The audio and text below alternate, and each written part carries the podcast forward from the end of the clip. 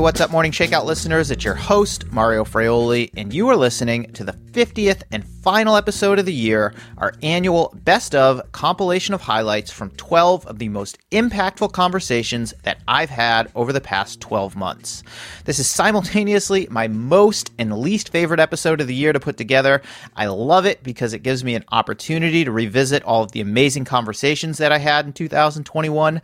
I hate it because narrowing the list down to just 12 that stood out is an excruciatingly impossible challenge. I might be biased, but I think they're all pretty special.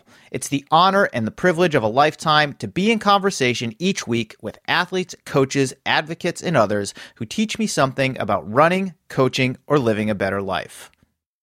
In turn, it's an incredible gift to be able to record those exchanges and then share them with all of you through this podcast. Thank you to all of the guests who took the time out of their day to field my questions and quench my curiosity. And thank you to all of you who listened in each week. I hope these conversations have the same impact on you that they've had on me and help you see what's possible for yourself through the lens of running. Whether you've listened to one episode of the podcast or all of them, I'm tremendously grateful for your interest and support. Speaking of support, this episode of the podcast is made possible by Recover Athletics and the members of our Patreon community. Recover Athletics has worked with the world's best sports physicians and Olympians like Meb Keflezighi to design an app that makes prehab fun and easy.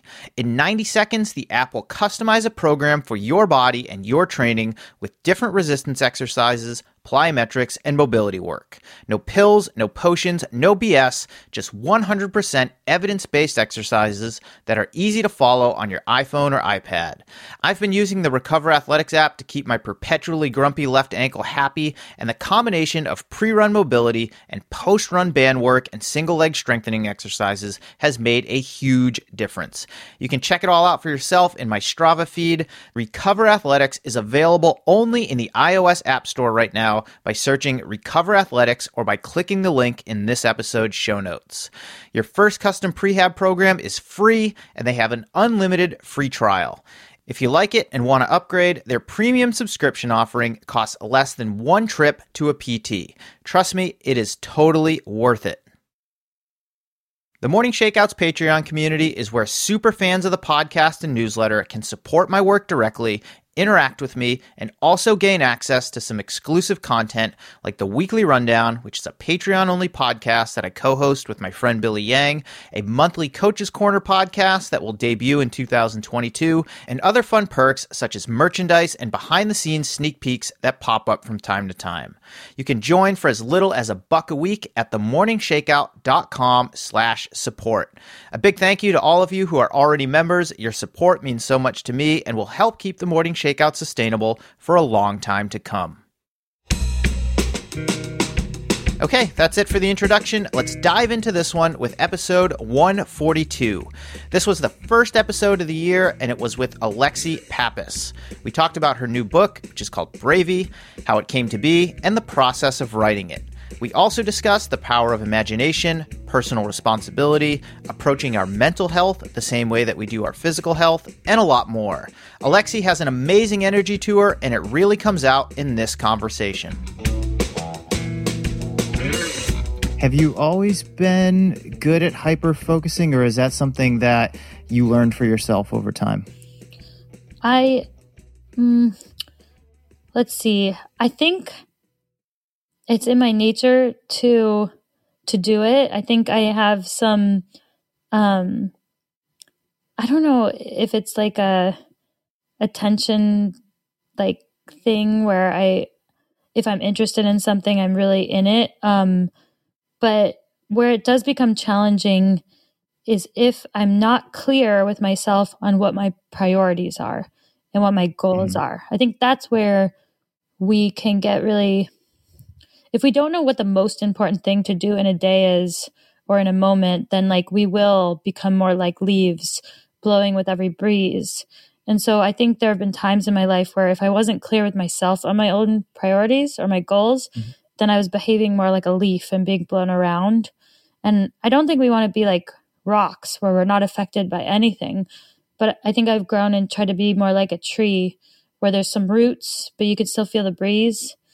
And um, you know, the, I say this thing tomorrow starts tonight, and I really mean it when I say, like, I just prepare as best I can for the next day or the next thing I'm doing so that I give myself the best chance at attacking what my North Star is first. How often do you do that sort of self check in? So like on what my goals actually are or Yeah, when you're when you're trying to identify what your priorities are for the next day or for the following month or even for say the next 4 years as an Olympic athlete. Yeah, okay, that's a such a fabulous question because so zooming out to the last part, the like 4 years the 4 year view, I've never ever planned anything 4 years in advance and I think that is so important because had I planned even you know four or five years in advance i think i would have put a ceiling on what i was capable of. Um, because let you know like the, the junior in college me had never even yet scored a team point. So how could i visualize that i might be able to run an olympic standard time? Like it, it would have been if i had to say then what i was going to do in five years i would have not given myself the chance. So i've never planned more than a year in advance to be honest, with goals and with hopes, because I assume that I will outgrow what I might expect if I let myself. But as far as the short term, I try, I mean, you know, every evening I'm going through with my partner Jeremy what the plan is for the next day. We have a Google Calendar.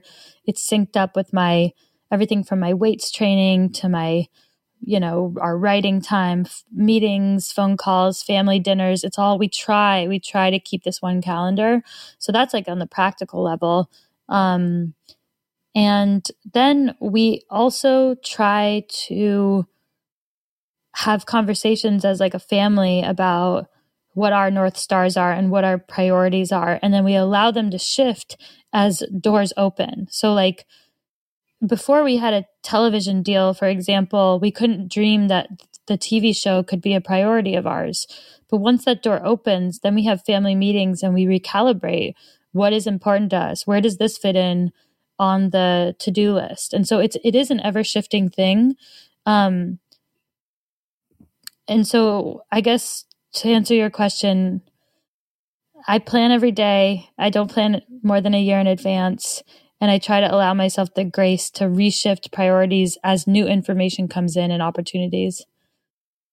We've only got a short amount of time left here, and I want to go back to the book. And this is probably my favorite line from what I've been able to read so far. I'm about halfway through. And you wrote, Sometimes it hurts to know that you can do it. It's an intimidating thing to realize because it means that the only person who can really define your growth and happiness is yourself. There is no shortcut to becoming your best self. The responsibility is on you.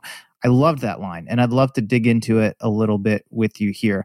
Why do you think that so many of us lack that self confidence and try to push off personal responsibility, whether it's running, work, our relationships, or some other aspect of our life. Yeah, well, I think it's just easier to find a reason why we can't succeed rather than understand that there's always a way to pivot and keep going. It's always easier to to find the reasons why we can't. And I draw this distinction in the book between those who are interested versus those who are committed to a goal or a dream. And there's the it's the biggest distinction in the world because i think those who are merely interested are going to find those reasons why it just wasn't there it wasn't possible whatever it is. And it's very easy to find those reasons. And i think those who are committed just see you know they see failure as a part of success, as a part of the process, and they always see uh, opportunities to pivot. There's never, there's always a way to keep going.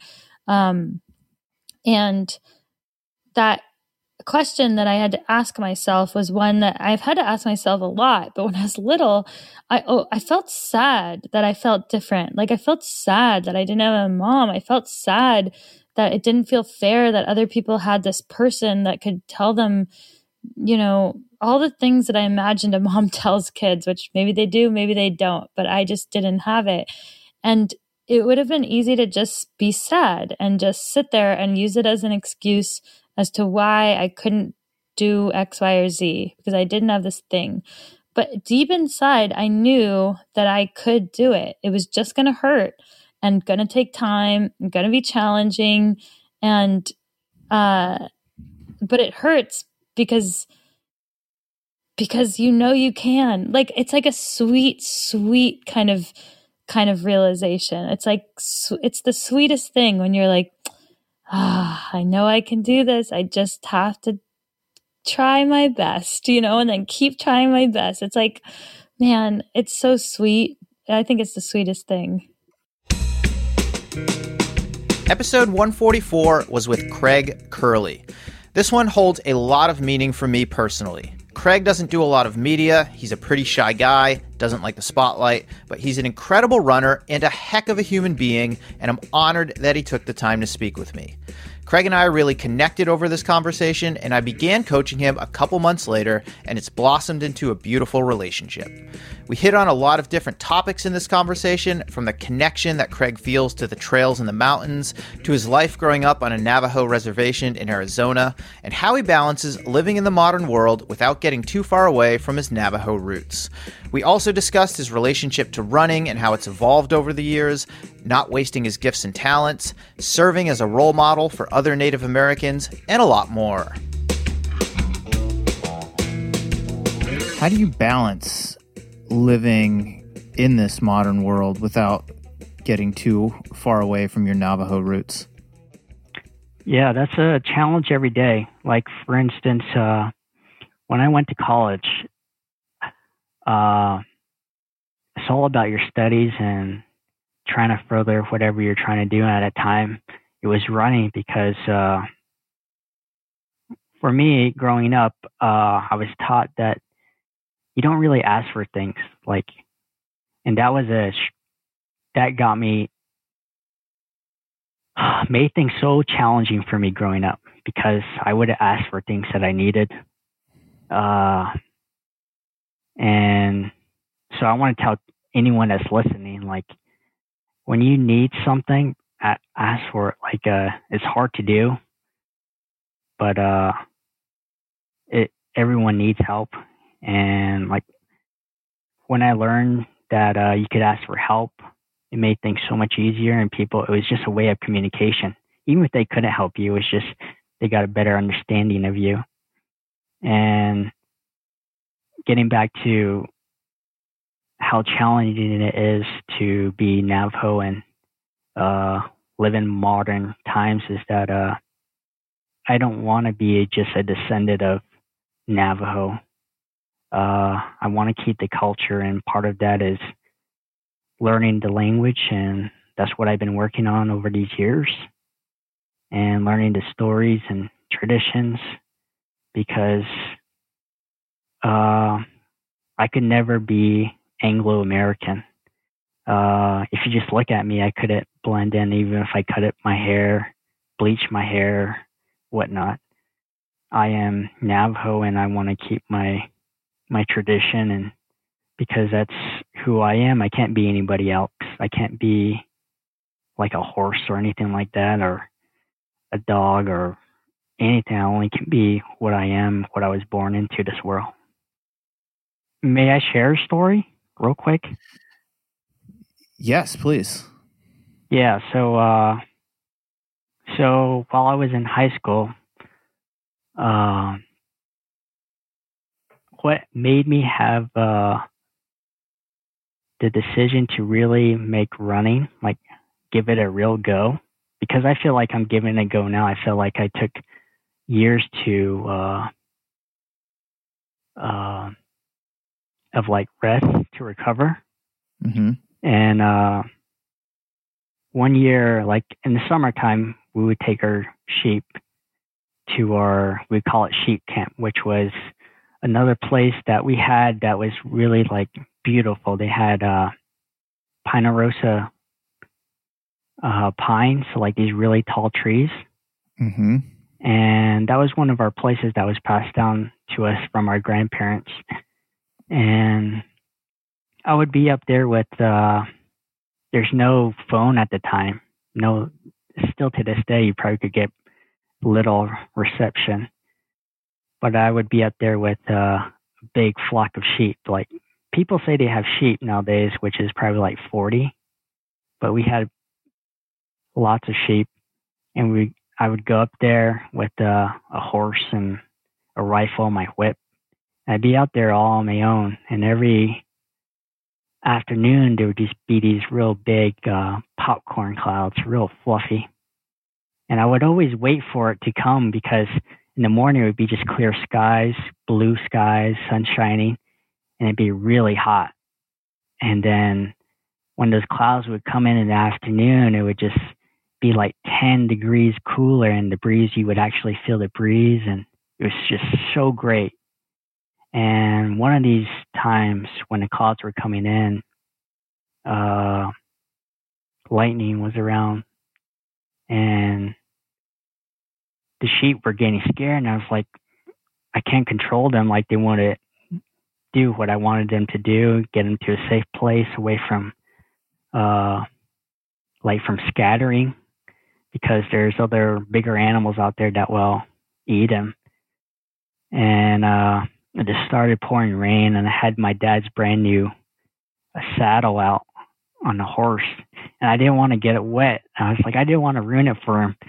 So like I was trying to get the sheep going and uh I was chasing these sheep and they were just so frightened that they were hardly even moving and the horse was even scared too and up there when you hear the thunder, it echoes, and the horse was just like not having it.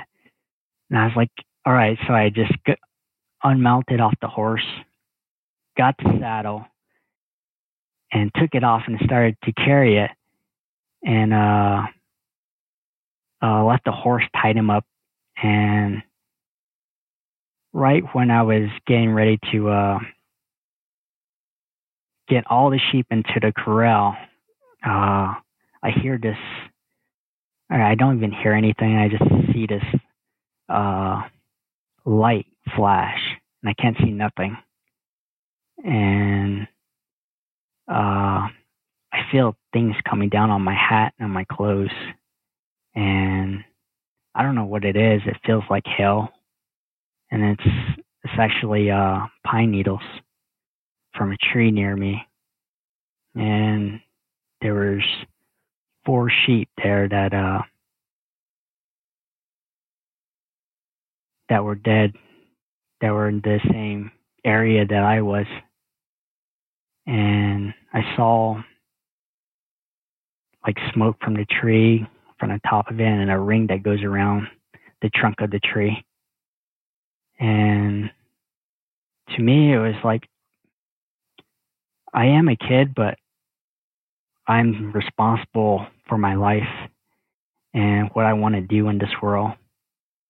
And whatever silly thing that I'm good at, I'm going to pursue it and not look back. I believe I could be super fast and I don't want to waste those gifts. And that was kind of my moment of I'm going to do this running thing. Uh, because in the beginning, it was really easy to be like, I quit running. Like, I don't need to run competitively. Uh, I don't need to do any of that. But when that happened to me, that event, it, it changed me in the sense that there's a lot of people that had different gifts and uh, they don't use it. And I wanted to make sure I use my gifts because I think if we all use our gifts, we could do something really special, not for ourselves, but for our family. And our, if we're really good, we could do something for our community wherever we live. This next one is also a very special episode to me. It's episode 145 with Dinée Dorame, host of the Grounded podcast. I got connected with Dinée through the Tracksmith Fellowship program, and I've served as her mentor as she's gotten her show off the ground and grown it into what I think is one of the most unique and important podcasts in the running space. Dinée, who, like Craig in the previous episode, is a citizen of Navajo Nation, grew up in a running crazy family. In this conversation, we spoke about the idea for her podcast and when and how she decided to make it a reality. Dinée also told me about what it was like growing up in that running crazy family, how her own relationship to the sport has evolved over the years, and how running helps her connect to the land. We also talked about opening up more connection points for runners within the sport, diversifying the voices that we hear from, and a lot more. In the remaining time that we have here, I want to shift the conversation back toward your relationship with running. Earlier, you mentioned how at times you've struggled to find your place as a runner, and I'd love to dig into that a little bit more with you. What did you mean when you said that you had a hard time finding your place as a runner? I think initially when I started running cross country, it was just for the fun of it and I didn't think a lot about anything. And as I as I got older, I started to recognize that running I think in in an adult sort of mainstream professional sense, the running industry, if you will, was very very white and and looked or at least looked very white to me and looked very um, just one dimensional like i think for me i that's what i saw initially. Obviously it's so much more than that and i've i've found a great community here but i think once i started running again after college um, and i and i had the opportunity to really throw myself into um, the running community on social media and stuff like that i realized like oh okay i get i'm i'm a larger bodied runner which is a term that i uh, am kind of stealing from my nutritionist, Starla Garcia, and um, she's helped me work through a lot of these things because I am just like a naturally bigger person, and I it's challenging to like find running clothes and find the right shoes for me because I have accessory navicular syndrome and I'm constantly getting flare ups from that. And I think to grow up in a household that values running so much, where my dad was running at such a, a highly competitive level, who, and he had like no mechanical issues, right? of course, like some something happened in the in the gene pool you, for me. You didn't get those genes, I yeah. Did not get those, yeah. Um, so my family always loves to laugh about that. It's kind of like a joke um, between all of us. Is so I did not inherit my dad's like very perfect running gait, um, but uh, for me, I had like very flat feet. Um, you know, I'm a heavy overpronator. I like really, I think I struggle because of my asthma. It seemed like all the cards were stacked against me essentially. When you add up all the barriers um, in that sense, it just felt like that. But I think once I started framing it for myself instead of like, oh, I'm going to, um, you know, I'm going to feel sorry for myself about this because it, it is really hard. Like I had, I had a lot of years in there where I would cry sometimes times because I would think to myself like man i just like can't get any faster. And i know anyone listening who's dealt with that it's a really frustrating feeling to feel like you put a lot of work in to a training cycle or to a major goal and then maybe you don't see the results that you want. Um, that was a really important like lesson for me and i think i've really just been building my resilience since high school where you know it's just it's not in the cards for me to be a professional runner and that's totally fine and it's just taken me a long time to come to terms with the fact that like my running is valid and that i deserve you know all the same resources and access that other people do. Because for me, I'm somebody who's been interested in acquiring a running coach. I'm working with a nutritionist now, like I mentioned. And I used to believe that I didn't deserve those things because I was a slower runner and I ran pretty average paces that for other people might be cool down times, right? And so I think I stopped comparing myself to people and just understanding that like my running journey is valid. I've never struggled to actually call myself a runner. That's not been my insecurity. I I know I've been a I know I've been a runner my whole life, but I've struggled to just feel like I deserved those tools and those um those things. So those are things I'm like chasing now because I'm like, okay, you know, I I do have a place in this community and and my journey is valid and and I still deserve to have goals and want to improve. So I'm looking more into how I can be the best best version of myself. Which is going to help other people become the best versions of themselves and to build off of that. What advice would you give to other runners who are listening to this who are struggling to find their place in the sport?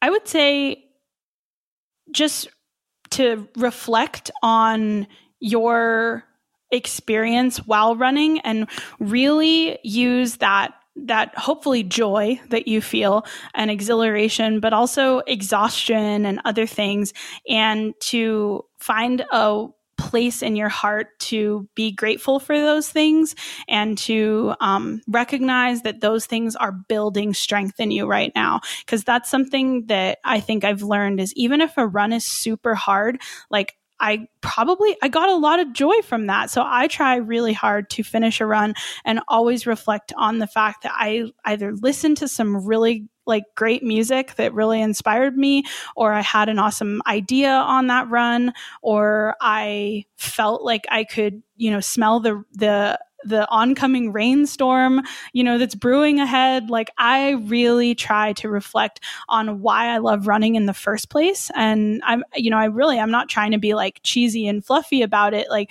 I really love the actual physical action of running. and I think that if you really love that, you will find a way to keep going because that's ultimately what's worth it. And and i think you know if you are a, a, a slower paced runner um, you know that's fine. Like i've learned to own my pace and recognize that i deserve to have goals. And even if you know that goal is is knocking just a few seconds off of your mile pace or something like that um, and you're comparing yourself to others on strava like just keeping in mind that it's your story and and it's all it's all about you in that moment. And i think like in that sense that is where i try to center myself and remember that i'm really blessed to be able to do this. And i'm really um, grateful that yes my feet have a lot of issues but they also carry me every day across the land. So i think just like i keep those things in mind and remember that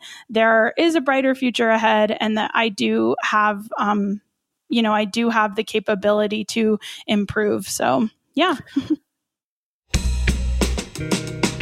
Episode 146 was with Nathan Martin.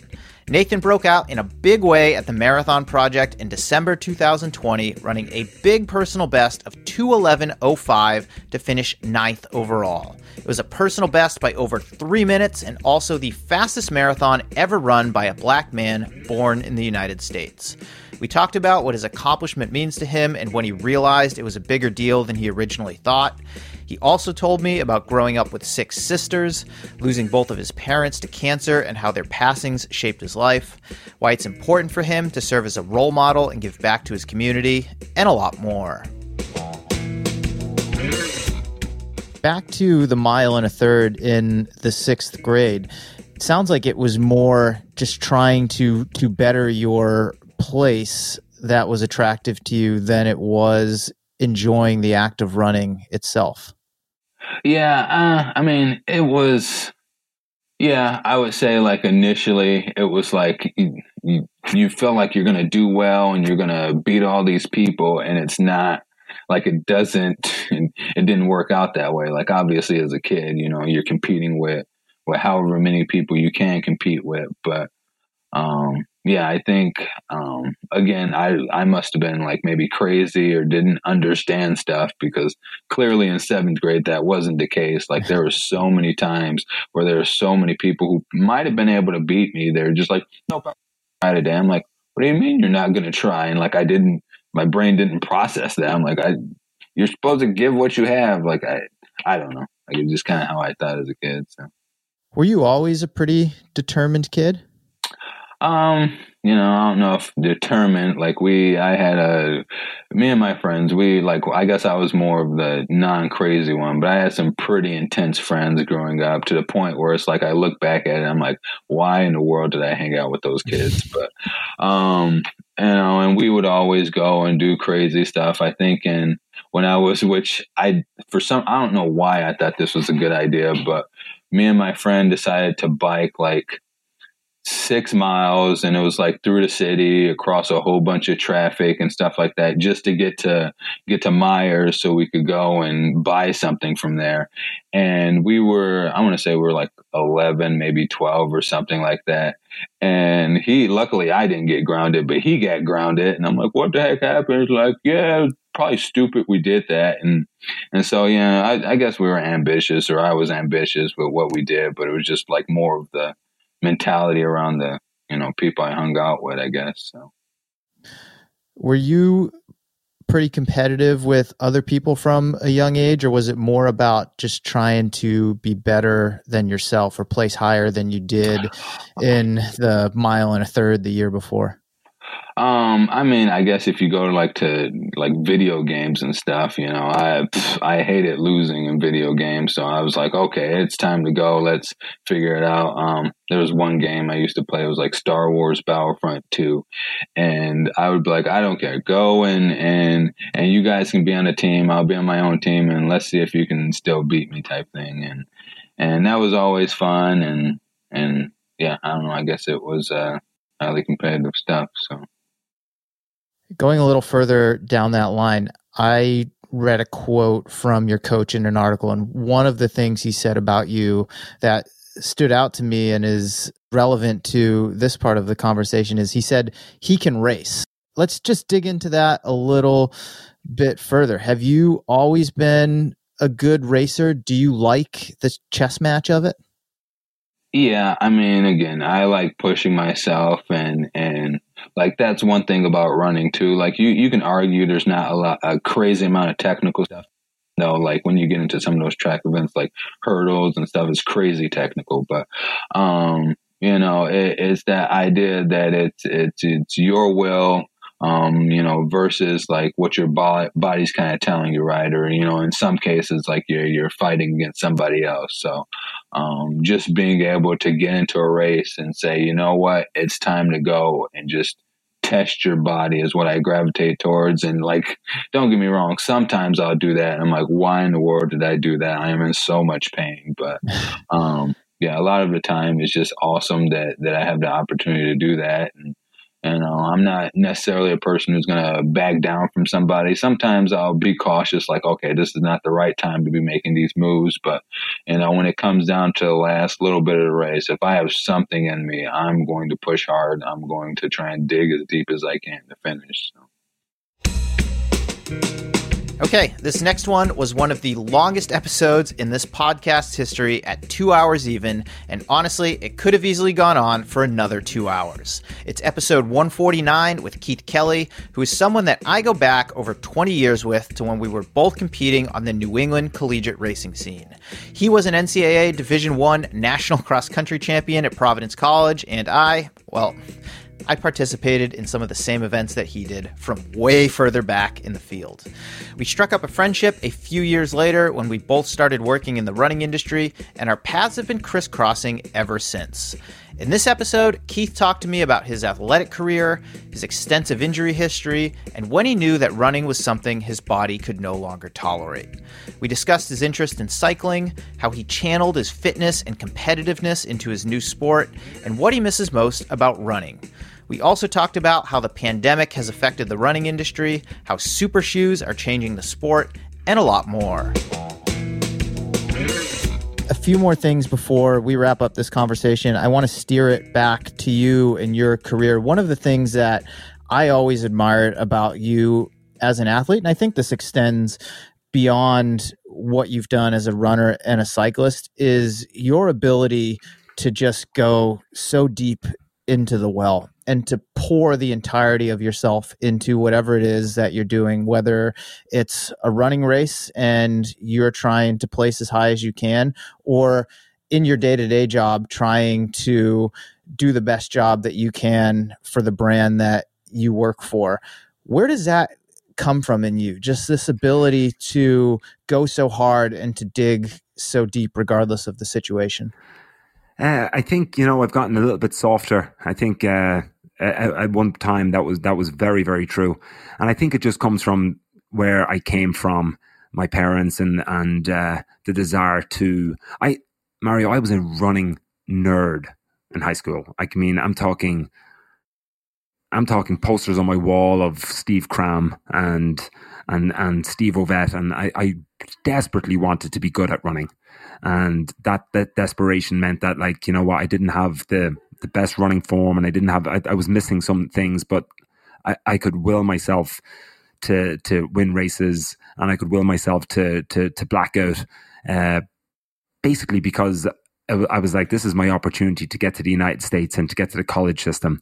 And then you get to the college system, and then you're like, okay, wow, now I realize I'm not that good because there's so many guys that are good. So I'm going to have to get ready to hurt myself to get really, really good at running in the college system. And then you get to that level. And then for me, after that was just constantly breaking. So I could never really go as deep as I wanted because I would break. But I don't know where the desire to win comes from, other than the desire to to to just feel like I've done my best, and to know that when I when it's all said and done, that you know I can't really have any regrets. You know, if if it was Reebok and we were getting a paycheck from Reebok, I had to know that I was doing my best for Reebok and I was doing the right thing by by Reebok who are paying me, and I think that's instilled in a lot of people. I don't think I'm unique in in that sense. Um, but the the ability to to to go hard and to to to hurt yourself, yeah, I think some athletes have it better than others, and I, I would put myself maybe I could at times go go fairly deep, and uh, I don't know really where where that comes from.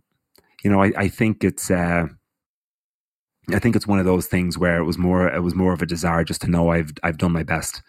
And if my best wasn't good enough, which in many times it wasn't, that's okay because then I could walk away and be like, well, that's as good as I am. And I think knowing that gives every, can give any athlete a, a little sense of peace or a sense of calm. But uh, yeah, wanting to win is nice, and and it's a it's a lot of fun to try your best and to know to know you did your best. And if your best is good enough, then that's really really good. That's the that's the happy place. And I've been fortunate, Mario, to have maybe five or six times in in my short running career where I did accomplish the goal I set. I went really hard. It wasn't easy. I had to go at times above what I thought I was capable of. And that's the most satisfying feeling in the world. For me, it was like I wanted to finish top 30 in the World Cross Country Championships. I finished 22nd. I knew I went as hard as I could. I knew to get 21st would have been you know, there's not really much else I could have done to get 21st. So that was feeling good. Or to win nationals and cross, I wanted to win the race. I won it in the last, you know, 50 meters. I couldn't have done much more. If someone was ahead of me, I couldn't have caught them. So knowing you've given yourself 100% into whatever you're doing, and if it comes off, it's the best feeling in the world. So it's maybe chasing that feeling a little bit. One thing you said earlier in this conversation that caught me by surprise that I wanted to follow up on is when you said you've had issues with confidence in the past, and it was in the context of racing that you had mentioned it earlier. I'd love to dig a little bit deeper into that. What do you mean that you've had confidence issues, whether it's in racing or other areas of your life? Well, because I was really good at cross country running. And then, you know, I this this is going to sound cocky, but I don't mean it to be cocky at all because it just is what it is. But I could I was never worried about racing anybody in cross country. Uh, maybe I was a little bit worried when Alan Webb showed up to to, to Mayor's Cup, but for the most part, if I was fit, I kind of knew I was going to be very hard to beat on a cross country course. I would take that same field and put us on a track, and I just I'd look at other people running around me. They were taller than me because I was so hunched and so broken, and a lot of getting beaten down on the track eroded all my confidence. So I would go to track meets and I wouldn't expect ever to win a race, and that sucked when you coming off a cross country uh, uh, a cross country that I was very confident of winning. So you know, even when I won nationals in cross, I was in great shape indoor. When we in that 3k when we when we passed you uh, with a with a lap to go i was in great shape. And i think if i had had the confidence that i was carrying around when i was in the cross country mode i think i might have run you know 750 that day instead of 755 or 56 or whatever we ran. I probably would have maybe won nationals in the 5K instead of finishing third and letting David Kimani and, and Matt Lane run away from me. In the cross country, I wouldn't have let that happen. But I was just, I was always running scared and the track never felt comfortable to me. And yeah, I definitely lacked confidence, and and by the end, I had no confidence on the track. I I, I stopped the the dream of going to the Olympics because I was like, I, I'm just not good enough for it. I wish there was an Olympics for cross country. Um, so com- confidence is is is something that that for me was always tough to attain. But I grew in confidence in cross country, and then I grew in confidence in my professional career uh, because I, I really was comfortable with what I was doing. But on the track, too many injuries, getting, getting my doors blown off too much, not being able to have that nice speed endurance sweet spot on the track. I could either go really, really fast or, or fairly slow. I was terrible at that, you know, 64 second lap pace that you needed to be really good at for a 5K on the track. I was never comfortable at that pace.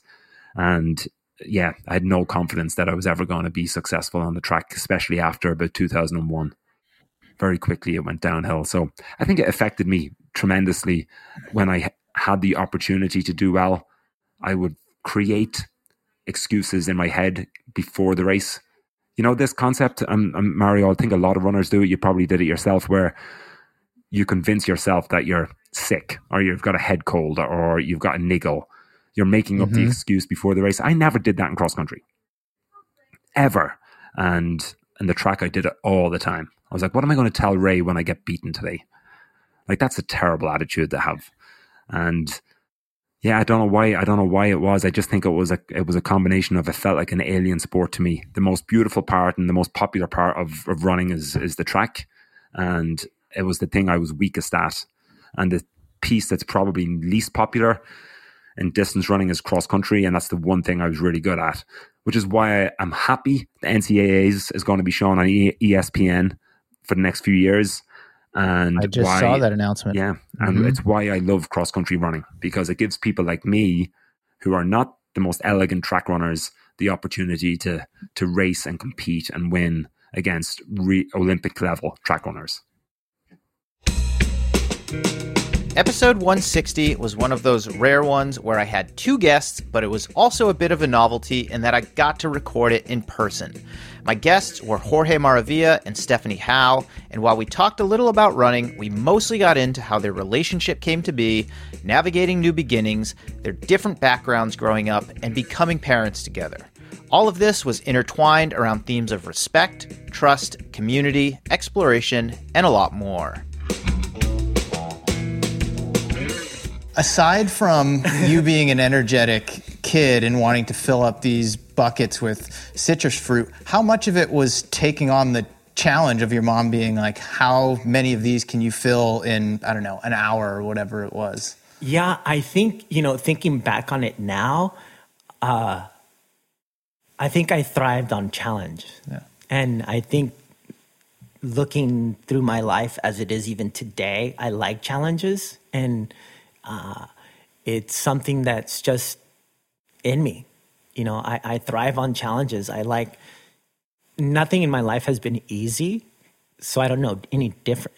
That's why I ask because knowing you as as I do, whenever you're faced with some kind of adversity, no matter where it comes from, as hard as it might be for you to work through, you accept it and find a way to do that. And that's why I, I asked that question because I feel like it had to start at at that point of your life. Like that's just I mean some people can learn those types of skills like as you get older, but others it's just ingrained in them. And it sounds like that ability to confront a challenge, accept it, and then find a way to work through it was just instilled in you from what the age of five or so. Yeah and i you know i don't think my by no means is my story like isolated. I think that's just the immigrant way mm-hmm. you know? You you you deal with adversity. You don't just face it. You deal with it. You work with it and you move on to progress and evolve. And uh, you know I've been saying even since the pandemic, all of this adversity that we've been dealing with, you know, adversity is nothing new to me. Um, I, I'm officially claiming that I'm the dean of Adversity University. You know, I, I, like you know, as a as an immigrant, as a as a brown skinned man, as as someone who's like Spanish is my first language, like having to always assimilate, having to always adapt, having always to comfort others with the comfort of who you are. It that's just those are just daily adversity situations and circumstances that I've existed with, and so adversity is nothing new and i've dealt with so many other adversities from emotional to life to you know just like everybody else we all have our stuff and it's how you face and deal with those things that build up your character you know it's no different than like yeah like sure maybe i've placed well in a certain race and honestly i hate to say this but i, I can care less how well i do or not but Right. that moment where we described earlier where it took me three and a half hours to walk seven miles while I watched Stephanie win Western States. Like that to me was very character building and really, really important part of who and what I am today and how I can utilize that as a skill set and a tool set to face life. Yeah. Well, I appreciate you sharing that. I think there's a lot to be said for the immigrant story. I mean, you and I have talked about this. Like, I was born here in the U.S. My dad's from Italy, came here when he was 12 years old, not speaking a word of English, played a very similar role to what you did for your mom, where he would go around with my Nana and basically be her interpreter once he learned English. And that was actually one of the ways that he, he did learn English. And they ran into all these roadblocks as well. And like, if you talk to my dad, that's just he's like, well, that was just life. He's like, Yeah. he's like, I ran into roadblocks everywhere that I went, and he was able, fortunately, to instill that, you know, in me and, and my siblings, and I feel really grateful for it, and that's why I, I feel, you know, grateful for you to to share your story and other folks that I've had on here too who come from immigrant backgrounds because that's one of the the common denominators. I think that's one of the through lines, like Yeah. facing, you know, facing adversity, accepting it as a a, a part of life and learning how to work through it regardless of the form that it takes. Yeah, I I think it's a wonderful necessity. You know, it's something that you know books, education, or money uh, can't provide you with, and it's an essential, uh, necessary experience in life for you to really grow and evolve as a human, and to be able to have perspective to not only be the better version of yourself, but be a contributing member to your community. I think that's very, very valuable.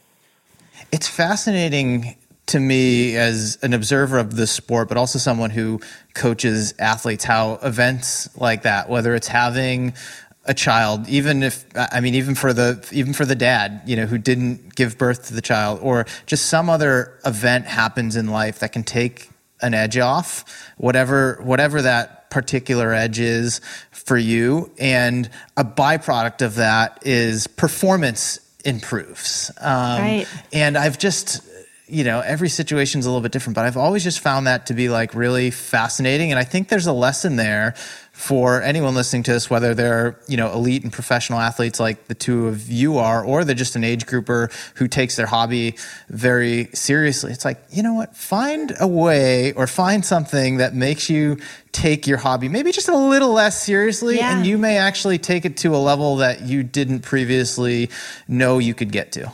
Yeah, you just take a step back and you realize, like, oh, I'm doing this. I get to do this, not like I have this pressure to do this. And I think for both of us, it's we're both training for like pretty big races and we're not just training to finish them we're both Right. training to like Do you well. know do well and um, i think having julian is helping us balance it and just not take it so seriously and it, it's going to ultimately help us in the experience and just like accepting the outcome whatever it is. Like i, I mean yeah i want to do well but i also don't care. I just think it's going to be cool to go and like run around mont blanc hopefully um, and then be able to see them at the finish line or actually hopefully throughout the day throughout the day and the night and the day um, and then you know we can all celebrate together rather than in the past just thinking about me it's just like about me and my performance and like how am i going to place and All business. all business and this is more play while still taking it seriously. It's a it's kind of a,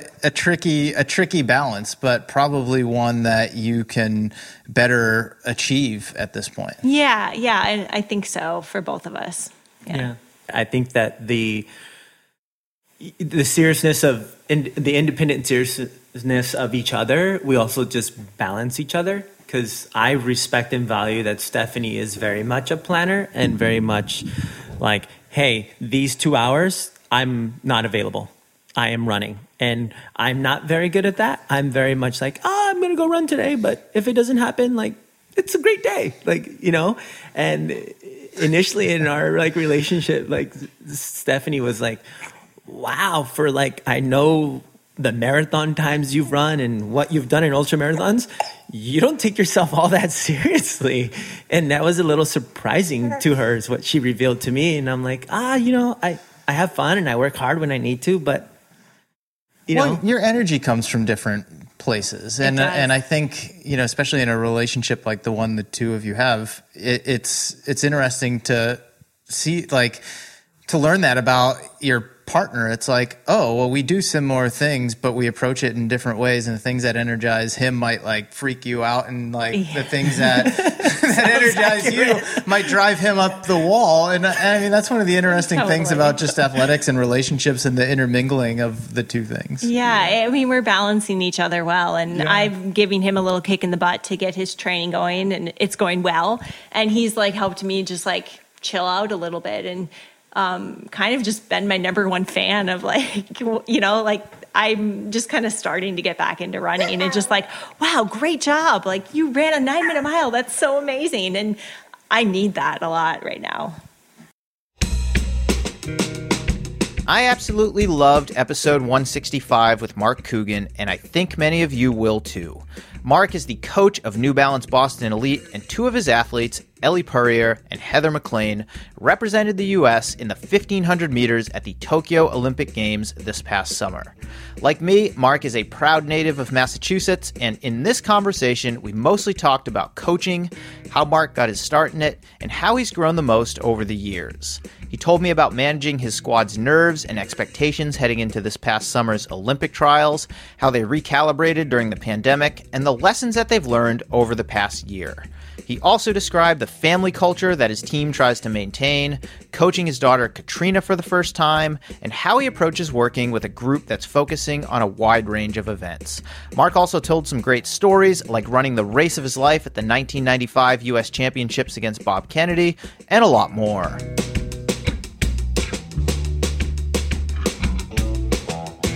How do you manage the nerves between now and a big event like the Olympic trials with a team that is so young? Yeah, I mean, I just I try to keep it light, and I keep try to um, I try to tell them to you know treat it just like any other race. I you know I'm I'm really straightforward with them because they're adults and they're smart people. Like I tell them like you know the more we can treat Eugene like a regular meet and approach it the way we approach all our other meets, the better we're going to do. And if we you know put make you know, the Olympic trials look like it's the biggest thing ever and they get really stressful, then, you know, we'll run like we're stressed out and we won't run as well as we should. So I've been just trying to like kind of low key it. We don't talk about the trials every day. You know, we just, it's kind of a process. We just go on one day at a time. And, you know, obviously they know they're going to be racing on the 18th, but, you know, we were just looking forward to doing like an eight mile run this morning on a dirt road. You know, that was a fun thing. We didn't talk about the Olympic trials at all. You know, we talked about you know, getting out for our second run this afternoon and doing some strides, but we didn't we didn't focus on the trials one bit one bit today. And they're only a week away. So that, that's kind of how I'm approaching it. Rewinding a year with the Olympics having been postponed, the trials having been postponed, what did you and your squad have to do to recalibrate once everything got shifted back to 2021? Right. So, like for for New Balance Boston, it, you know, COVID's been terrible, you know, a terrible, you know, virus for the whole world and everything. But for my group being so young, having a one year postponement has actually been good for us because we've got to we've gotten to mature and um, be better runners. So, like you can use Ellie Purrier as an example. So Ellie, like you know, last year she ran 4:16 in the mile and set the American record. But I think we would have just been happy with her making the Olympic team a year ago, you know, or maybe getting to the finals if she made the team at the Olympics. But this year, if she makes the Olympic team, she's going to be one of the favorites to win a medal in the 1500. So, like, the years really helped her. Heather, Heather McLean, another um, girl on our team who went to UMass, who's just out of school for a couple of years. and she keeps improving every week. You know, she's gone this year. She's you know in the last year she's gone from 203 to 159 in the 800. From when she came on the team, she was a 420 something 1500 meter runner. Now she's a 404 1500 meter runner, and you know I think she got a real legit shot of you know picking up the third spot in the 1500 next week. So the year absolutely helped Heather. You know, and all the other women on the team have qualified for the trials, you know, this spring and have all gotten PRs. So, um, yeah, so I think the year actually helped us um, become a better team and uh, it might have hurt some other people. I don't know. You know, hopefully it didn't hurt other people. Hopefully we just improved and uh, can run well next week. How did you think about the training for everyone last year when it became clear that there wasn't going to be an Olympics? There really wasn't going to be any kind of a season. Did you carry on like business as usual? Did you give people a break? Did it depend on where the individual was at? I'd love to try and understand that a little bit. Yeah. Yeah, you know what? You know what we did was once when when everything got canceled in like February, March, whenever it was canceled, I can't remember. Like say March when when everything started shutting down. What what at first we didn't know exactly what was going to happen, so I we just said let's just pretend it's fall all over again and go back into our base phase. So basically, we did another fall, you know, starting in March and took that to like in, into May. And then, like in May, we knew every, nothing was really going to happen. So I said, well, let's just, you know, pretend we're going to have a little bit of track season here and we'll just pick up, you know, do some time trials and make up some races and we'll just do them, you know, with ourselves here in Boston. And so we did some time trials and, you know, July and August, and just wrapped up uh, towards the end of towards the end of August. Gave everybody a week or two off, and then I said, "Well, now we'll just do that again, and like, you know, make it like a normal year, and like build build through this year. We'll go back to flag. We'll do do three races, and then you know do a little build up phase again, do a couple of races, and then go to the trials, you know, the best we can. So I think that we just kind of pushed the year forward. Uh, and when the team started running, you know, flat, four flat, things like that in practice, it was really good for them. And um, we we didn't have to hop on a plane with COVID. We didn't travel any. So I, it, it turned out pretty cool. You know, it turned out like all right, even though they weren't real races and the times didn't really count. But we we knew that we did it. You know, so it was good. What were some of the biggest lessons that you took away as a coach from having the last year completely upended where you know there weren't any events you weren't traveling quite as much that you're able to you know apply to the team's build up to this year's trials and potentially beyond I, I think one of the big things that I learned, and I don't think I just learned it last year, but I think I've been learning it ever since I left Dartmouth College, is that it's. I mean, I, this seems kind of simple, but it's not just one workout. You know, I think that that makes that's going to make you have a good race. I mean, that's pretty simple, but I, I'd say like I've more come to the conclusion that I'd rather do 20 B plus workouts, you know, over 10 weeks instead of having four A plus workouts, four A plus workouts, and then go into a race. I think if I can get the consistency of the, this B plus type workout without, you know, when I do those, like I feel like we're not stressing the body so hard that we're going to get injured. I feel like we're still improving, um, getting physically better as a runner, but we're not getting as many little injuries or dinged up or just soreness. And I feel like when we do that, um, and then go to a race we try to do the, do an A plus in the race, it just seems to be working a lot better for me. So I just think just being really consistent over a long period of time, you know, you don't have to have any of these like super duper workouts to prove who you are, and um, just keep the B plus like out the B plus stuff like I was saying, and then go down and run your races or go to your race. Um, they seem to be going better. And I think my team has been extremely healthy. We haven't had an injury in over a year. And I think it's because um, we've been a little bit conservative and, you know, not missed any workouts.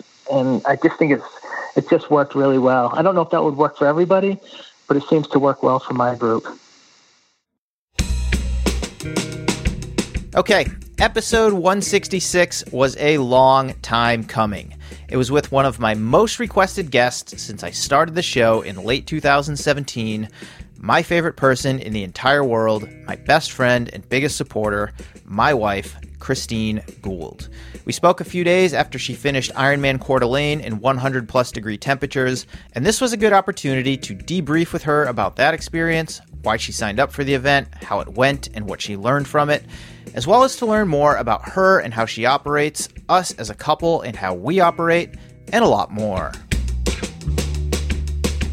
On that last loop, you described how eventually you just started focusing on trying to run 50 strides and then walk 50 strides. Run 50 strides, walk 50 strides.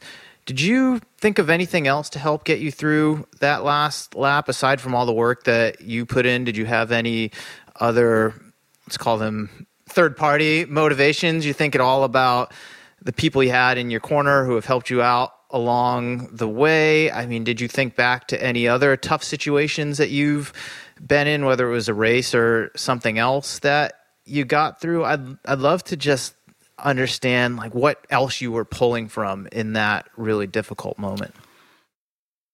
Oh yeah, I mean, I know I have, you know, a crowded corner full of people who support me. So I, you know, I've I have you and my family and my coach and I, you know, the two friends we were staying with were out there in the heat, you know, cheering for me, you know, checking in with you.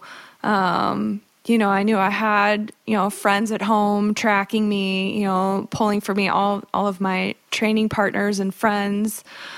Um so that I mean that's always and but at the same time I know that if if for some reason I really felt like it there was no way I could have could have finished, I also know I would have had that support and understanding um, as well. And there's only been one triathlon where I've had to pull out, and it was a similar situation. I overheated, but at that point, I really was having more serious symptoms at the time and knew it was the right decision.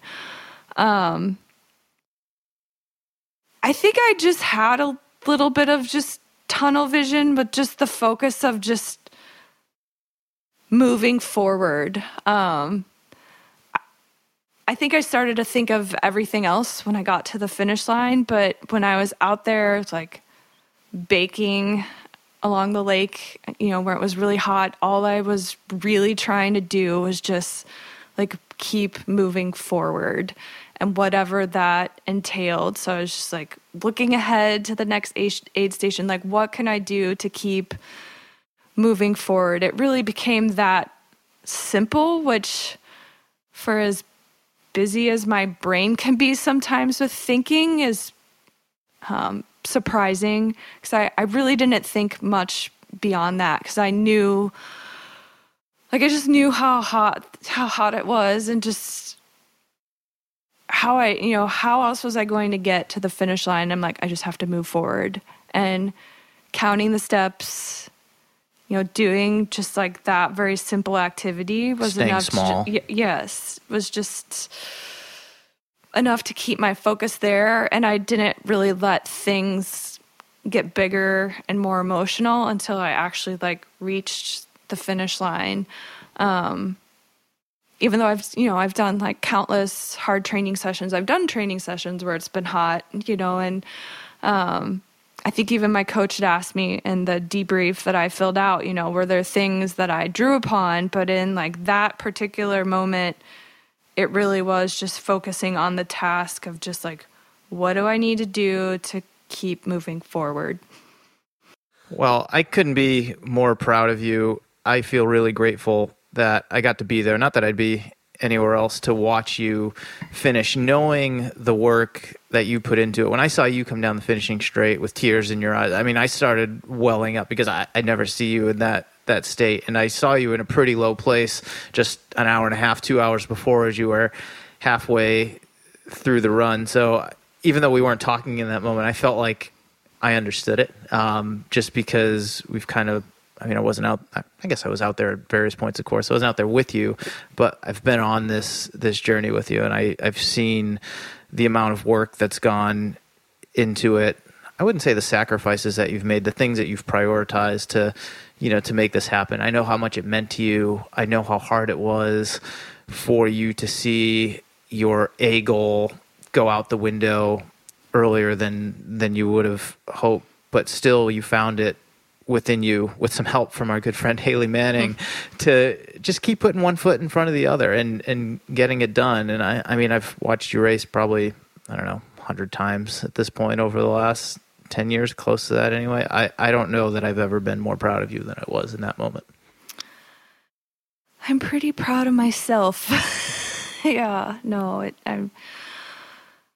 You're a tough me- cookie, Gould. It, it it means a lot, and you know, my coach told me he was proud of me. Um, you know, I. It's not always. I think we forget this as competitive athletes that all have goals, but it, it's not always about the result too. It's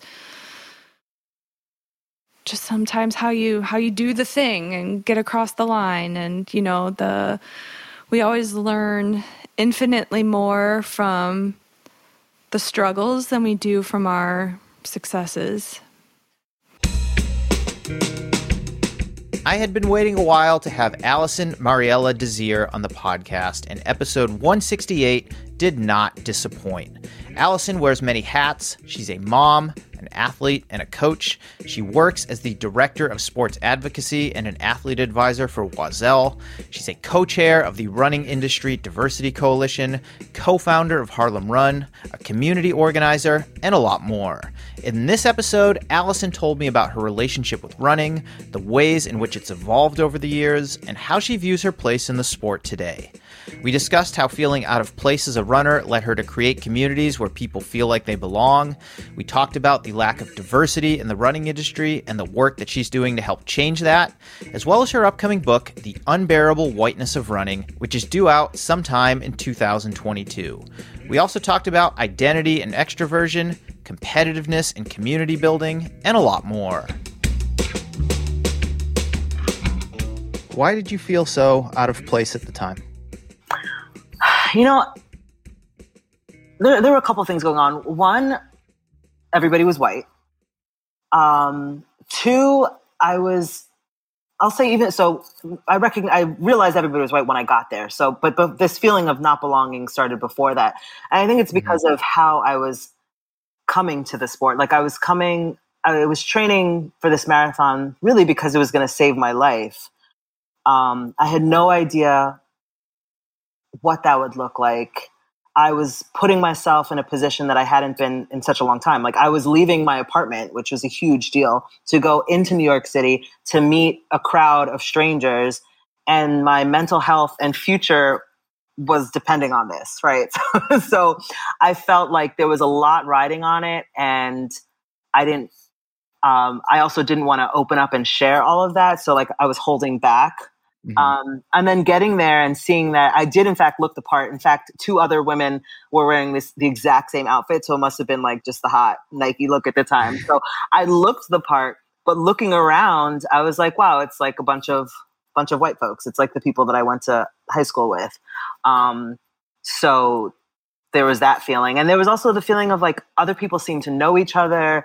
There were no real introductions made and all of this was sticking in my mind, right, for when I would then create Harlem Run. And I would make sure that at every workout we started with people going around the circle and introducing themselves. You know, we would break up into pace groups so that you would at least know the people in your group, right? So, like, all of these things that I was observing would later come to be what I would think of were important pieces of building community. When did you first start to feel a sense of belonging in the running community, whether it was with that team and training group that you joined to train for this first marathon, or maybe it was when you created Harlem Run yourself mm-hmm. mm-hmm. and and formed your own community around it. I'd love to understand that a little mm-hmm. bit more. Mm-hmm. Yeah, you know, there were moments of belonging. Like I know that um, I remember well, for example, when I ran the race, the, my first marathon, the San Diego Rock and Roll Marathon, I remember, so with team and training, like everybody participants would wear purple shirts and coaches would yep. wear red shirts. And I always thought it was really corny that like people would say go team to each other. So I never said any of that in the training. But I remember when I was at the marathon running, seeing somebody in red, I was like, go team, or seeing another person in purple because I felt like in that moment, like, wow, I really, I don't, the only people who I sort of know are the people in this program. And so it was this sort of like, I see you. So I remember feeling really like I was a part of something when I was, when I was running that race. Um, and yeah, then there were you know there were other times during some of the meetups where uh, like I remember when I first ran ten miles, no six six miles for the first time, and whoever was in my group, it was the first time that all of us had run that distance, and there was this like shared enjoyment around that success, and that felt like a really strong sense of belonging.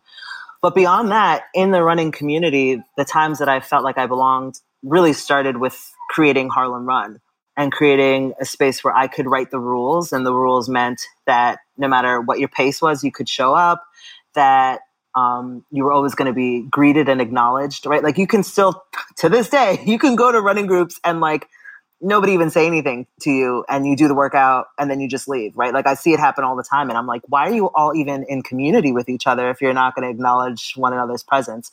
But so building Harlem Run and finding other groups like fast forward many years, right now I'm here in um, in Washington, and there's a group CSRD that I went to that group, and it felt like it was family, right? Because they also operate on this these same principles of nobody gets left behind, making introductions. You know, all of the representation that they show through their social media shows that they're diverse, not only racially but in age, in size, and so yeah, that those are the moments those are the spaces that where I feel a sense of belonging, where they're essentially built for us by us. We're going to put a pin in that. I want to come back to it and dig into it a bit deeper. In the training for your first marathon with Team in Training, what did that do for your mental health? Just the process of putting in the work week after week leading up to this big goal and becoming a, a runner i don't want to say for the first time in your life but at this point of your life mm-hmm. yeah you know it really what what the marathon experience that first marathon experience did for me was it it gave me a perspective shift on life right it which is like wow that sounds really lofty hearing myself say it back but truly my life had seemed it just everything was like so muddied and like it's like I couldn't pull myself out. Like I had gone to really good schools and done all the things that I was supposed to do, but I couldn't pull myself out of um, feeling terrible and feeling like I was a failure. And there was no there was no blueprint of like what are, what am I supposed to do with my life? But the marathon gave me this very concrete training plan. Like in 16 weeks, if you do this, you will get this. And never in my life outside of school had something been so prescriptive and easy, right? Like, I mean, really difficult because you have to do that work. But if even a stranger can promise me that I do this work and I get that, then like, fuck yeah, like I'm to do this, right? So I stuck to that training plan like, like it was my Bible. And what I saw was that, you know, it wasn't, it wasn't magic, but that I was these challenges, these physical challenges that I was doing really were very much tied to my um, mental ability to push through it and to um, stay in places of discomfort and not like wallow. Well, I don't want to say wallow because that has, um, you know, I don't want to characterize depression as people wallowing, but like, you know, you're in a place of discomfort, but you're moving through it, right? Like you don't get stuck mm-hmm. in the place of discomfort. So that was a really, that was a really powerful lesson for me. And so it inspired me to go to counseling. It inspired me to then apply to school and get a master's in counseling psychology because I really wanted to understand how does this work? Like how is it that I'm feeling better? And if this is the case, then I should share this with more people, right? Like this should not be a secret that you have to suffer for a period of your life and only to then find out that movement can be a useful tool, right? Like this is something we should all just know and talk about. The most listened to episode in 2021 was episode 174 with Jon Green. It was also one of the longest at 2 hours and 18 minutes. John is the 26 year old coach of Olympic marathon bronze medalist Molly Seidel. He's also the head coach of Atalanta NYC, a New York City based nonprofit that employs and supports professional female runners that are training to achieve their goals while also serving as core mentors for its youth mentoring program. In this conversation, we go deep into Jon's background as an athlete, we talk about our shared central Massachusetts roots, and then turn our attention to coaching, where we discuss working with Molly Seidel, of course, but also who has influenced his philosophy, how he views his role as a coach, where he has the most room to grow, and a lot more. Did you change anything in terms of her training in the build up to London, or was it one of those situations where you're like, okay, well, we kind of hit things right the first time. We know sort of what works for her at this point, what keeps her healthy, what keeps her happy. We're just going to do more of that and hope that with the experience that she gained in Atlanta and the fitness that she's built from being healthy for such a long period of time, that it will go well.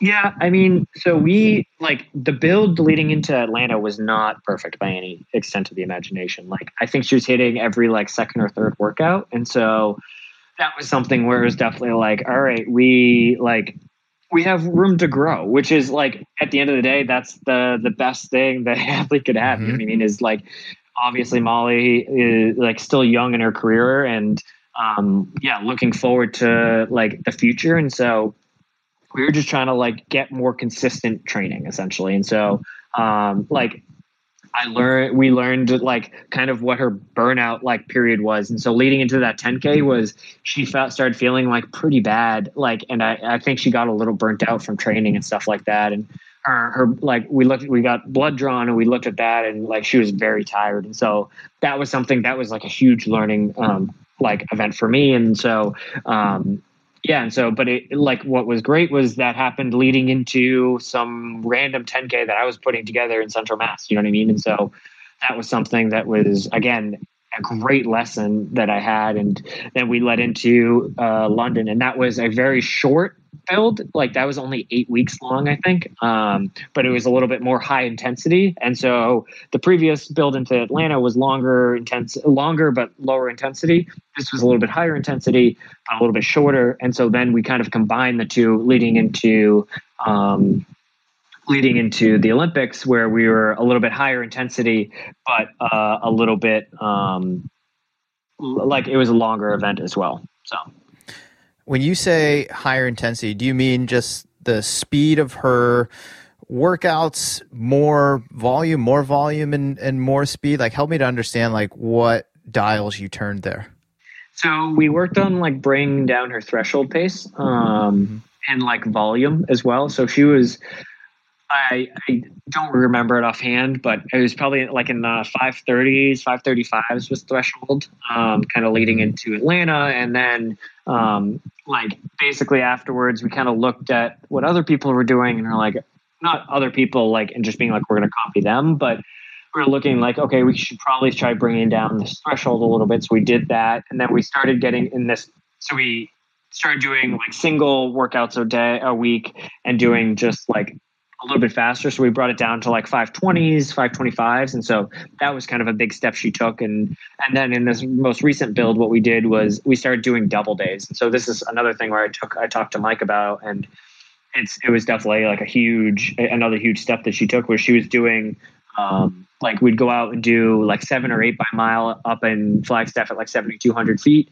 And then that evening we'd go down to Sedona, to Sedona and do like four by mile. Um, and all of it was at like 520 pace. And so all off of like 60 seconds rest as well. And so it was just something that like, there's that like increased volume on those days. Mm-hmm. and we also we play bumped up mileage a little bit but you can always go higher with mileage i feel like but it's just a dangerous game to play at the end of the day. And right. so you try you try not to just like you try to find like mileage or like fitness in other places if you will. And like we had so much room to grow in workouts and we still do. And so that's another place where we can do it. And um, yeah so like her like in this most recent build, we didn't do a ton of like longer, um, longer like extended efforts like 10 mile tempos or 13 miles at like marathon pace or anything like that. We did do them on occasion, but we didn't do them as much as we had done in London. And so that's another place where we can start adding those on into like the next build and stuff like that. And so that the goal is for Molly to have, or my goal for Molly at least, is to have as long of a career as she wants in this sport um, and have room to grow and um, have success. I love that approach, and it really does sound like each cycle has built upon the one before it. And I mean, as you described earlier, you had, you know, kind of a what for a lot of people is an unfortunate thing, but something go your way, and that's the Olympics being delayed a year, giving you like that that huge block of time to really develop other areas of her fitness and another opportunity for her to gain experience as a marathon racer, which I, I have to imagine going into a race like Sapporo, I mean, is is just like incredibly invaluable. Yeah. Oh, it was. Yeah. I mean, we both learned just so much, like from her racing to me coach. Like we and we just learned how to work well together, even even more so than we were previously. And um, that was just something that was just really, yeah, really exciting and like a fun, a really fun thing to like go through for sure. Do you view coaching as a collaborative effort? Absolutely. Yeah, 100%. Yeah. Like, yeah, it's, I think if you don't take it as a collaborative effort, then it's like, it's, there's obviously athletes who don't like know as much about, um, like, about their, what they're doing and stuff. They're just kind of like, yes, I'll do whatever you say kind of thing. And like, whatever you, if you give me 200s today, I'll do 200s. If you give me mile repeats, I'll do mile repeats, whatever it is. And that, like, whatever mileage you tell me to run, I'll do it. Um, and so obviously they have workouts they like and they workouts they don't like, but, um, in that aspect like my goal kind of with with coaching people is to teach them and have them understand why we're doing what we're doing. So if i ever stop coaching them or like for whatever reason we kind of part ways that they are able to basically coach themselves the same way i was coaching them previously. And um, my job yeah my job is to eliminate my own job i guess. Yeah I, I love hearing that. I mean i've heard other coaches say that before too. Like if you can coach yourself out of a job then you're doing it really well. And i mean i've been coaching for a long time myself and I've I've always said like when I stop learning from my athletes, then I need to stop coaching. Um, and it, it's not a situation where you know I'm an all-knowing person and they need to be you know just just learning from me. I mean, I learn more from them on a on a daily basis, and that informs my perspective and the decisions that we make, and and it empowers the athlete, quite frankly, and it feels more like a team effort rather than oh this guy's just telling me what to do, and if I if I don't like it, I need to like keep my mouth shut or quit. Yeah and like I use the like the we like I I always like for good or for bad like I always use we towards things because we are a team mm-hmm. at the end of the day, and so that's how I view it. Like like we're doing mile repeats today. You know what I mean? It's it's Love not it. a it's not a like you're doing mile repeats, and that's how I view it. And um, yeah, because at the end of the day, like yeah, I like for any athlete I coach, they they should know, or if they don't know already, which hopefully they do, is that like I have their back, and um, yeah, I'm I'm here to support them and and like help them in whatever they want to do. Um, with uh, with running and outside of running as well, you know what I mean. This this sport helps grow friendships and builds friendships, and it's something that like friendships that last for a very long time. You know. Episode 174 with George Hirsch was a real treat for me. George is the 87 year old chairman of the New York Roadrunners, and I want to be just like him when I grow up.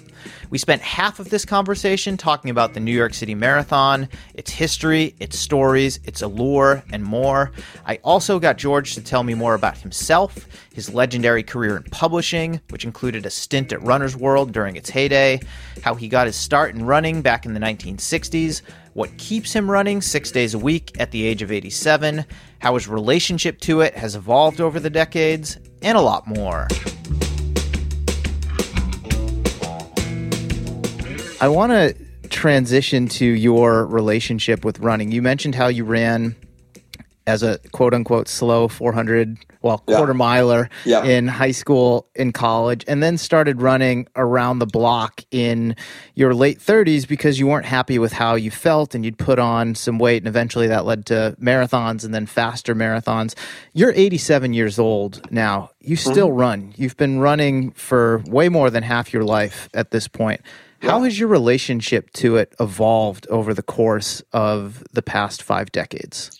Yeah, now you asked uh, back then, did I identify as a runner? Well, I certainly do now. I ran 5.2, that for me is long these days, miles on the treadmill this morning. Um, and it's a big part of my life. Uh, now I mix it up a little more with. Uh, we have a little workout room in in my building here, and so I mix it up with an elliptical and a bike and a rowing machine. We got we got one of each of the four, and I I kind of love that. So I'm running few miles, not a lot, uh, but I probably would say I run six days a week. Uh, much more on the treadmill than out. Um, but now it's it's just baked in, Mario. I I may miss a day, as I say. I try not to. So it probably averages out to six days a week that I'll do a run that could be as short as two and a half miles. On the long side, I'm probably running five now. How does it feel when you're moving your body in that way? I mean, obviously you've slowed down a bit over a the lot. years. I've, I've, slowed down a lot, and but does even, it still feel even the in the last in the last couple of years? It's funny how fast the decline gets um, after eighty. I mean, I was still when I was eighty. I ran the Brooklyn Half Marathon with a friend and we were we were we went through 10 miles in just under 90 minutes and i wanted to break two hours. And after the race uh, i was a little despondent until he said to me uh, george he said you know look he said one hour 59 and 63 seconds. So i missed i missed it by a little bit. But um, that time has just it's just been dropping. Uh, you know, all of a sudden, you know, the nine minute pace is something I, I couldn't do for 10k, and now I, then I couldn't do it for 5k. It, it it's just a fact of life. But I feel great that the moving parts are moving and that I'm able to do it, and I uh, I I think it's you know we we I think it's made a huge difference in just. Uh, I mean, I'm talking about the physical. I mean, mm-hmm. forget all the friends I've made and all the good experiences I've had. I I think um, it it it's it keeps you in the game. I really think it it's a a big factor. Could you ever imagine your life without it at this point? No. I mean, it may come that running becomes walking. And by the way, a lot of people who see me running now think I'm walking. Just so you, just so you know. Uh, but if uh, if it becomes walking, I have a friend. He's an amazing guy. He and I only talked to him about a week ago. He's 97. He's, his name is John Cahill. He's the only 97 year old I know with a ponytail. When he was 72, and I think I've got this right, he ran 305 in the marathon. He lives out in Salt Lake City. And he called me, I mean, like a week ago and said, you know, any chance I could get some finish line seats for the marathon? He hasn't been traveling. I said, man, would I love to see you in New York. And he told me he ran a year ago, or maybe before the year before the pandemic, when he was 95, something like 15 5K races. I mean, and you know they get slower and slower and slower. Uh, he's amazing. I love that. Yeah. Aside from the physical benefits that running's provided you throughout your entire life, and the fact that you're still doing it now at the age of 87, what other benefits does it bring to you, whether that's social? I mean, you did say you run on your treadmill a lot more now, but Yeah. does it help you to think through things as, say, chairman of the New York Roadrunners and various other things that you're involved with? Like when you're out running, like what's on what's on your mind? Like what else is it doing for you? different things every every day. It depends on what's going on in my life. Could be could be roadrunner related. Could be family related. I've got uh, four sons. Two are stepsons, but they're sons. Uh, seven grandchildren, and uh, they're all part of my life. You know, and so things are going on with them. I mean, it, it, uh, often wonderful things, good marks in school, or often issues that uh, you know people have. Uh, so, you know, I would love to tell you I'm one of these people who goes out and has all these incredibly creative thoughts, and then I come down and I, I come back and I put them down on paper, and uh, sometimes I do. Uh, sometimes I come come back and I, I jot things down that I think uh, uh, you know might be of some interest. Uh, but I I think it's just it's just a continuation of what's going on in my life at that moment. And um, but I will say this: um, if there's stress, stressful stuff, and you know who doesn't have that. Um, the run eases it. It it absolutely does. There, I, I we hear this, of course, from lots of people, um, and you know, more and more people are figuring out what's going on in terms of brain chemistry uh, that that eases uh, anxiety and stress. I'm talking about serious uh, stress with people, you know, clinical uh, uh, anxiety. Uh, I, but I feel that, and and so years and years ago, I kind of assumed uh, uh, a, a mantra, if you will, and that is, you know, you'd come home from work and you hadn't run, but and and it, it is, you know, when in doubt, do it, and it served me well, and it still doesn't mean I haven't missed some days. I, it, but I'm kind of on the fence. I'm a little tired. I don't feel up to it. A lot on my mind. Get out the door, get in some miles, and I, I always find I'm better off for it.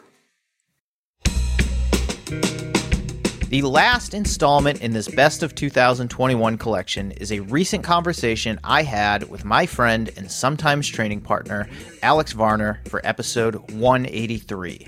After 20 plus years of being a competitive athlete, and a damn good one at that, Alex's relationship to the sport is in an interesting place, and we spent this entire episode talking about identity, motivation, letting go, and a lot more.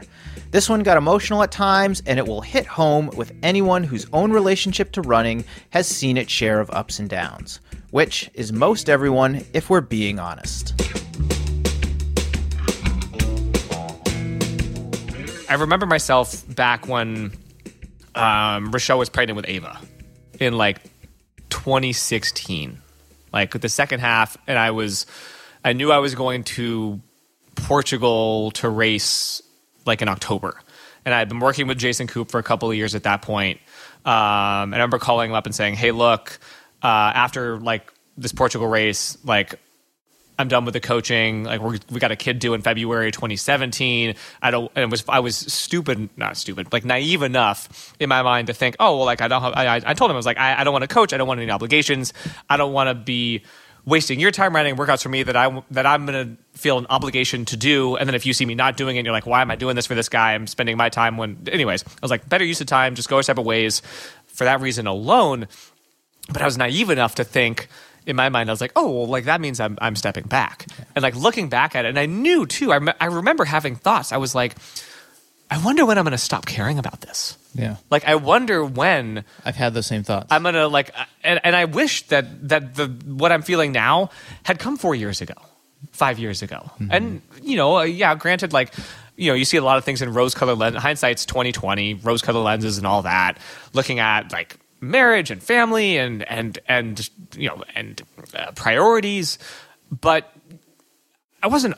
You can't force it. You can't. You can't ask that decision to speed up to be on your timeline for life. And it was yeah. Now that I'm going through it now, I'm like, yeah. I guess you asked if I had regrets. The only regret is that I, I couldn't make this decision come four years ago. Does it feel like a relief to you at this point to be able to to publicly say, as you're doing right now, and you've confided this in me before that, I don't care about this thing as much as I used to.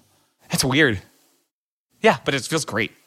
It's like, and it was funny. Like I, I you know, I, I put something up on Instagram after Dipsea, and I didn't really consider maybe like the tone I gave it. Like I just kind of wrote something, and I was like, I'm taking a step back. Fill fill me in here because I, I don't. So I- so I put it I like- don't see Instagram anymore. Yeah. So um, uh, Tony Tony DePasquale was out there at Five Mile Rock. yep. Yeah, taking pictures. Uh, and he has like an amazing set of. And there's another photographer whose name I'm blanking on right now. But you can find them on. It's like Tony with a Sony is his Instagram handle, uh, and he has this amazing. You know, he found a great spot. Five Mile Rock looks back at this little hairpin, and you just get all these people coming around the corner, and in the background is the bay, the ocean, the entrance to the bay. You can see like San Francisco and in you know kind of out of focus in the distance. Um, and so he's got this stunning set of images, and uh, you know I, I put that up because it was a great picture, and then I was like, oh, you know, Dipsea was went well, better than kind of expected given zero motivation. And I was like, and now I'm like taking a step back. Like I'm, I don't know what it means. It's going to be more bikes probably, uh, but I'm just like I'm just kind of taking I didn't at any time use retirement or reevaluating. Um, and Well, it is a reevaluating. yeah, but but just like in my mind, like the semantics involved, like Sure. the, the the word choice wasn't kind of as conscious Mhm. as I think it. Now I realize maybe should have been. That sounds ostentatious. I think people actually care about what I'm saying. So there's that. But it was like it, it kind of struck me where I had a bunch of people. You know, some were like, "Oh, great job in the race," and others were like, "I'm here for this." And I got a couple of messages around it. And I bumped into my cross country, my college or high school cross country coach uh, last weekend after I put it up. He goes, "Oh, like my wife mentioned to me that you've kind of like stepped back. Like, tell me about that." And it just like it was kind of funny that, and it's and it's it's something that I've been met in parallel with going through the whole divorce process, where I was like, I'm going to try to be an open book about stuff because I feel like so much of you know people get so caught up in their own shit and i'm no exception to that but it's also pretty remarkable when you open up in social vulnerability to somebody they've got a story to tell right back at you Mhm. about it like i remember talking with a bunch of you know a bunch of kind of guys i hang out like mill valley guys we were sitting in stolte grove and i was like oh this is and this is like may of 2020 and they didn't know that we were separating. Like we kind of got together on like Memorial Day, all sitting socially distanced, drinking beer in Stolte Grove in Mill Valley. Um, and I told them I was like, "Oh, we're separating," and it was like, you know, and and I was afraid of telling them that because it it feels like a failure. Let's be honest.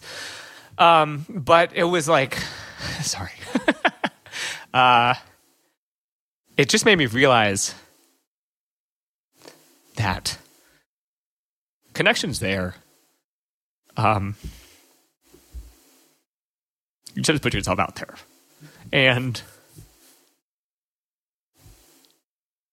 doing it in that manner made the running so much easier mm-hmm. because you're like, oh, like I put myself out around marriage and not a failure, but just like didn't work out the way I wanted, yeah, or that we intended, shall we say? Mm-hmm. And then to put it out on like it made just it made the running thing seem so easy and natural. It's like why why wouldn't I tell people about this? Well, there's parallels there. Yeah. Um, I think it comes down to two things identity and this feeling of failure. You've identified for most of your life as competitive runner. Yeah. For the last several years, you've identified as husband and father, and you're still that, um, the latter. And I think it's hard and painful and scary to be able to say, well, things are changing. Yeah. Things are shifting. Yeah. Um, maybe I'm not as I'm not going to be as competitive as a runner as I, I once was. I'm no longer this person's husband. Yeah. But that's okay. Yeah. Um, and and I can talk. That's that's not a unique story Yeah. in, the, in the grand scheme of the world. You Yeah. know, like, and it's funny. I, I think about it. I'm but like, when you internalize it, oh yeah, you're like, I'm. I'm the only person who's ever gone through this. Then you talk to people, and you're like, you idiot, you're not. But you think you're like I'm failing as a competitive Yeah. runner. I'm failing as a, a husband because I couldn't make this.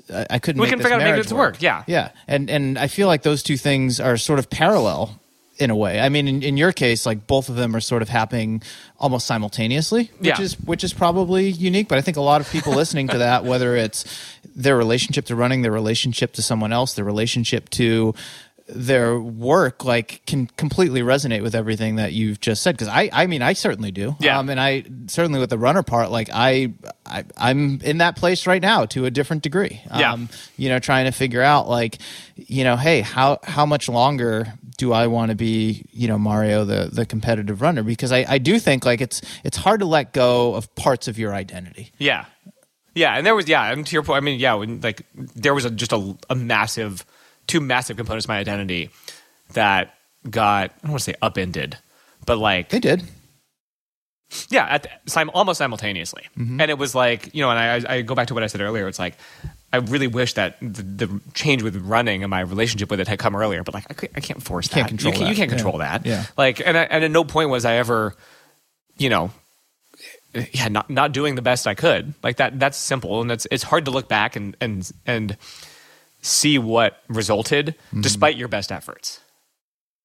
Like, you know, shit doesn't go the way you want it to all the time, and you can't do anything about that. You can okay, you can feel you know you can feel down, like that's natural, but if you can look back and say I I did my best, you can't have any like you shouldn't have any regrets around that.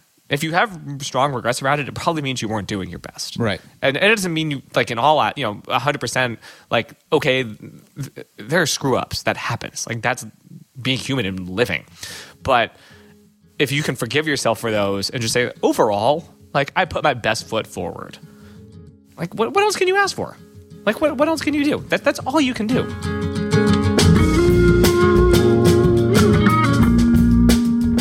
Okay, that's it for this year's best of edition of the podcast. A big thank you to Recover Athletics and the members of our Patreon community for making this episode possible. Recover Athletics has worked with the world's best sports physicians and Olympians like Meb Keflezighi to design an app that makes prehab fun and easy. In 90 seconds, the app will customize a program for your body and your training with different resistance exercises, plyometrics, and mobility work. No pills, no potions, no BS, just 100% evidence based exercises that are easy to follow on your iPhone or iPad. It's available only in the iOS App Store right now by searching Recover Athletics or by clicking the link in this episode's show notes. The Morning Shakeouts Patreon community is where superfans of the podcast and newsletter can support my work directly, interact with me, and also gain access to some exclusive content like the Weekly Rundown, which is a Patreon only podcast that I co host with my friend Billy Yang, a monthly Coaches Corner podcast that will debut in 2022, and other fun perks that pop up from time to time. You can join for as little as a buck a week at themorningshakeout.com slash support. Before we wrap up, I'd like to give a shout out, as always, to my man John Summerford. He's my audio ninja for this show and makes every episode sound clear and amazing. Also, thank you to Chris Douglas for handling sponsorship sales and Jeffrey Stern for the editorial and social media assistance. I don't have a big team here at the Morning Shakeout, but these three guys have been crucial in helping keep this ship afloat. Finally, if you're digging this podcast, I encourage you to sign up for my newsletter. It's also called The Morning Shakeout at themorningshakeout.com slash subscribe for an annotated collection of things that I've been thinking about, reading, and listening to that you might enjoy getting in your inbox every Tuesday morning. Okay, that's it. I'm Mario Fraioli, and this has been the best of 2021 episode of the Morning Shakeout podcast.